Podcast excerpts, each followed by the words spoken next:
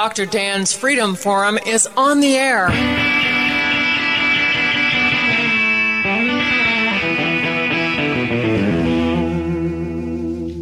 Never send to know for whom the bell tolls. It tolls for thee. Dr. Dan's Freedom Forum is a call to arms for those American patriots who, in the tradition of our founding fathers, will stand up now to defend the Constitution and the liberties that it guarantees to each citizen, to each of us. That is our mission, to explain in a clear and concise manner the direct effect of each issue on the individual, on you personally, not some anonymous being in a distant place, and to define in no uncertain terms the consequences of inaction. Let the battle begin. This is Dr. Dan. You probably have heard me comment in the past that my grandparents were legal immigrants to America. They went to night school to learn English and American history, to become American citizens. They came here for the opportunity to be successful and be part of the American dream, essentially to be Americans. They remembered where they came from, but America was their home. They assimilated into American society. And that's the concept of the melting pot. All the flavors mixed together to form one single flavor, a delicious flavor that is uniquely American. But what happens when immigrants refuse to assimilate? It destroys the national identity and fractures national unity. Our nation becomes a salad bowl in which each group is easily identified and remains separate. Now, you and I both know that this is extremely useful for politicians. That's something we don't have to even mention because you understand why that has occurred. But even more, what if the refusal to assimilate is really a tool to destroy our nation? And so we need to understand that our nation has been and is now the victim of a purposeful and lethal insurgency, actually insurgencies, designed like the Trojan horse to destroy us by stealth from within. So what is insurgency? Well, if we look to the Encyclopedia Britannica, modern insurgency uses rumors to discredit the government and its supporters, exacerbation of existing social conflicts and creation of new ones between racial, ethnic, religious, and other groups, political intrigue and manipulation to induce clashes between class or regional interests, economic disruption and dislocation, and any other means likely to destroy the existing social order and to deprive the government of its power base, all play a role in fomenting insurgency. And that was a quote from the Encyclopedia Britannica. In America today, we are fighting two separate insurgencies. Each has its own and very different worldview, but they share one common goal, to destroy our constitutional republic that protects and secures the natural law rights and sovereignty of the individual. In this interview, we will discuss one of them, Islam, Jihad, and Sharia law. I want you to listen to this. Allahu Akbar, Allahu Allahu Akbar, Allahu Akbar.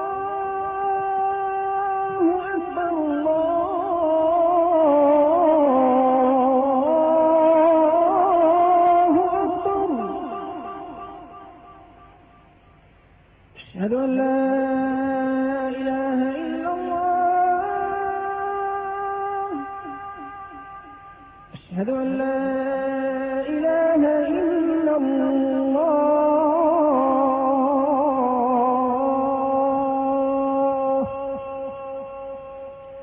That is the call to prayer. In Dearborn, Michigan, people have to listen to that 5 times every day. Do you want to hear that in Blairsville, Murphy, Atlanta or Washington, D.C.? Listen and ask yourself that question. The answer will be obvious. My guest is Chris Gobbets. Chris Gobbets is a national security consultant, speaker, and conservative political activist. He trains law enforcement on strategies and modus operandi of the jihadis in order to locate and prosecute these networks. Gobbets works with citizens, legislators, and other leaders at the state and local level to create strategies to expose and dismantle these networks. Gobbets has testified before the U.S. Senate on the dangers of minimizing radical Islam in combating terrorism. As the lead undercover researcher in one of the most successful post-9/11 undercover operations in the United States, Chris Gobbets posed as a Muslim convert and gained access to Muslim Brotherhood and Hamas-backed organization leadership meetings. He exposed fraud, sedition, and terrorism. Not at all surprising.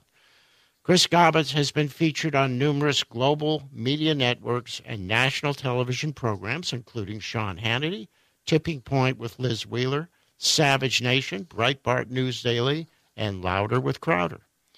Chris Gobbets, it is a privilege and honor to have you as a guest on Freedom Forum Radio. Oh, well, thank you so much for having me on, Dr. Dan. It's a pleasure to be here today. Well, Chris, you obviously have a fascinating and interesting story to tell, and this is what our listeners want to hear. So why don't you start at the beginning and tell us, how did you get into this, and how did it play out? Sure. So my journey, Dr. Dan, really begins back in 2007 into this world. My father was a career federal agent with the Air Force Office of Special Investigations, and he had a phenomenal career, 22-plus years, and then he retired in the late 90s. And after 9/11, he came out of retirement, became a U.S. State Department-trained Arabic linguist, and then went over to Iraq in 2003 at the beginning of the war to collect intelligence throughout the beginning of the war. And so when he came home, he wanted to know, why is it that we have... He understood fighting jihadi groups in Iraq, and insurgents in Iraq, but, he was starting to see groups like the Muslim Brotherhood operate here right near our nation's capital. And so he started a project that we call the Muslim Mafia Project now because of the book that was written, where we would show what the Muslim Brotherhood is like behind closed doors here in the United States. And he needed someone he could trust, so he just asked me to go undercover, and I've been at this for over 10 years now. It's really incredible that your father had an illustrious career in the military, and he came home, and fortunately for us, through you, he was able to recognize the threat here in our own country, and he certainly gave you the stimulus you needed to go ahead and do this incredible project that you did. Yeah, it was really an honor to do it. My father is, I know the term hero is thrown around quite a bit these days, and but I got to say, my father is an absolute true American hero, and he really did. He had a comfortable life after already serving his country, and then left all of that and went into war, and has continued to work on these issues since he came back, and I'm just honored to continue his work. So what exactly did you do, and how did you get started on this project? Yeah, so in 2007, I did... started to learn about Islam from Islamic scholars, particularly at a mosque in northern Virginia in Falls Church called Dar al-Hijra. Dar al-Hijra has an interesting history. This is the mosque where some of the 9/11 hijackers prayed at. It was also the mosque where the imam, prior to me getting there, was a man by the name of Anwar al-Awlaki. And I'm sure I know you know, Dr. Dan, but many of your listeners also know Anwar al-Awlaki used to lecture about the life of Muhammad around the D.C. area, Washington, D.C. area, including the State Department. and yet he one day becomes an Al-Qaeda leader in Yemen. So this was the atmosphere that I was going into to learn about Islam, jihad, and Sharia, to become a Sharia adherent Muslim. The idea of the project was that I was going to go undercover with a Muslim Brotherhood organization, and the Muslim Brotherhood has the same ideology as Al-Qaeda or the Islamic State. They want to establish an Islamic State under Sharia. And so in order to gain their trust, I needed to learn about Sharia so that when I went undercover, I would come off as a Sharia adherent Muslim. And so I spent 2007 learning how to be a Sharia adherent Muslim, so that in 2008, in the spring, I worked as an intern in the satellite office for CAIR, the Council on American-Islamic Relations, which is a Muslim Brotherhood organization. Dr. Dan's Freedom Forum. We'll be right back after this quick break.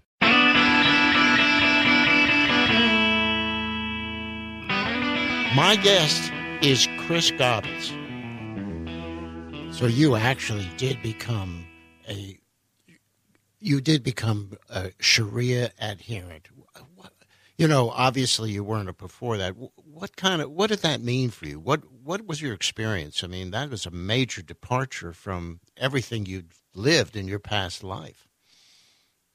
Yeah, and just to be clear for everyone, listening, I'm a Christian, and I always have remained one. However, at that time, I pretended to be a Muslim, so I did a fake conversion at Dar al-Hijra. I actually did a fake conversion, and then began to interact with members of that mosque and the imam there, and read the books and the pamphlets that they recommended that I read.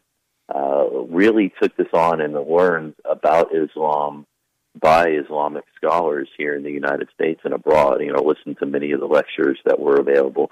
So it was a drastic change for me. But I think it was the best way to learn about any ideology, and this transcends something that we'll get into a little bit more, I'm sure.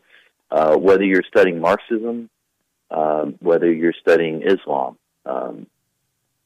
it's best to read the materials by people, proponents of that ideology. I believe that's the best way to learn about it at its core level, and then start to read some other material about how to process that information, but to learn about it something. So I learned about Islam by Islamic scholars. I didn't read books by non-Muslims about Islam. I read books and listened to lectures and went to mosques and prayed and actually lived it so that I could understand it. And so that when I got to CAIR's offices in 2008, they fully believed that I was a Sharia adherent Muslim. They knew that I had converted to Islam. That was my cover story, that I had converted to Islam. So that gave me an out if there was something that, that I didn't know or didn't understand. They knew I wasn't an Islamic scholar, but they also knew that I was a convert and that I took it very seriously. And they gave me incredible amounts of access to documents, and which is many of that's detailed in the book Muslim Mafia. The interesting thing about that, your fake conversion, and I understand that you, like me and like so many of my listeners, you are a Christian, no one would ever doubt, obviously, that anything you did to gain information was because you became a Muslim. But if you want to read books by the people who are adherents, isn't that a problem if they're in a language that you can't understand and read? In other words, where do you find that kind of stuff written in English? Yeah, it's actually really interesting. So, there's a big Islamic movement happening right now in the UK, right? Many of the colonies under British rule were Islamic, and so there are a plethora of materials that were written by Islamic scholars and have the stamp of approval of Islamic leadership, like Al-Azhar University, which is the most prominent Islamic university on the planet. They actually put their stamp of approval on English translation. So, for instance, there's a book that I used when I testified in front of the U.S. Senate on the willful blindness of the Obama administration towards terrorism as it relates to Islam. And that book is Reliance of the Traveler. And that has the imprimatur, the stamp of approval from Al-Azhar University. And it is a manual of Islamic law, Sharia, in English, with the Arabic in there, but it's a certified English translation. Would you say the name of that? Say the name of that book again. Sure. Slowly. Yeah, it's Reliance of the Traveler. Reliance of the Traveler, and that's obviously then an English text that you relied on to learn tons of stuff about Sharia law. Is that correct? That's correct. And there's also. So if your listeners and wanted to get a couple of basics that are really good to learn, one of them is Milestones, and this is a book written by Sayyid Qutb. Okay. So now he was he actually wrote that book while he was in prison in Egypt in the 60s, in the 50s and 60s, and he was actually executed. By the Egyptians for his role as a Muslim brother. And so Milestones is a book that is sort of inspired many modern jihadis because it talks about how to change a society, wherever that society is, from where they are to being a fully Sharia-adherent Islamic state.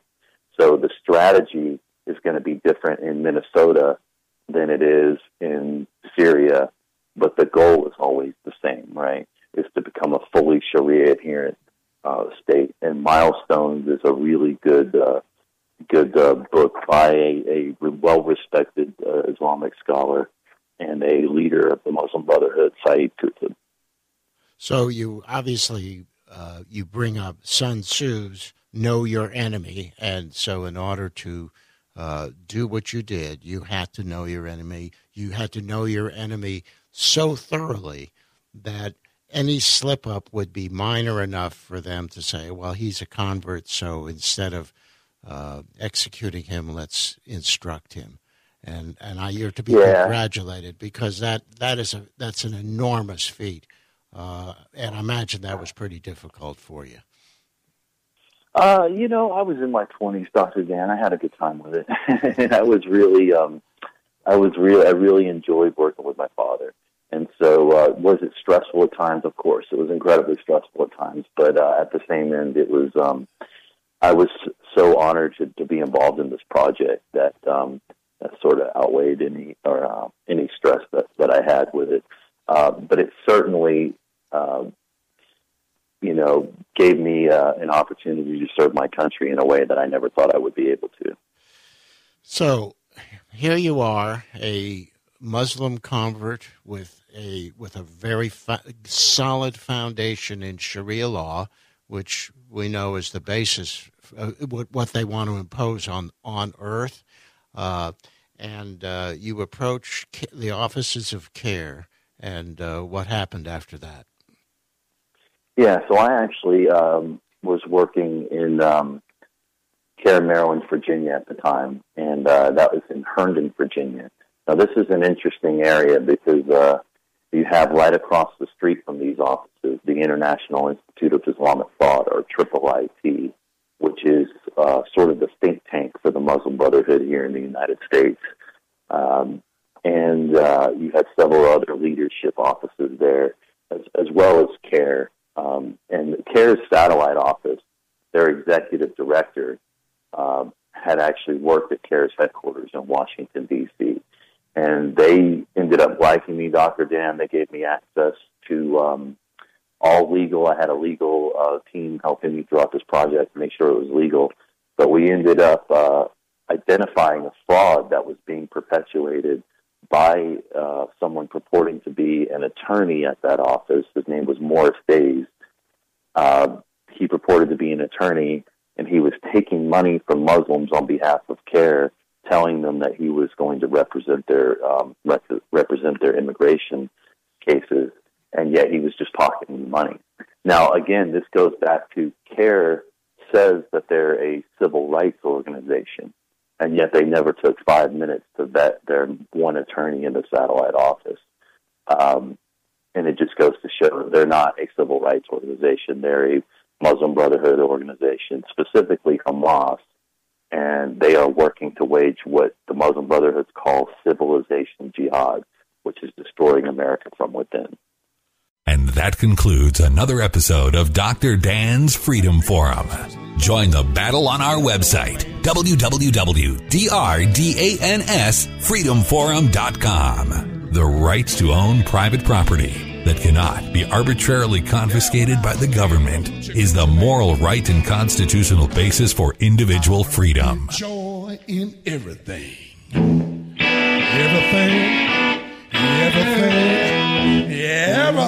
gonna be all right this morning.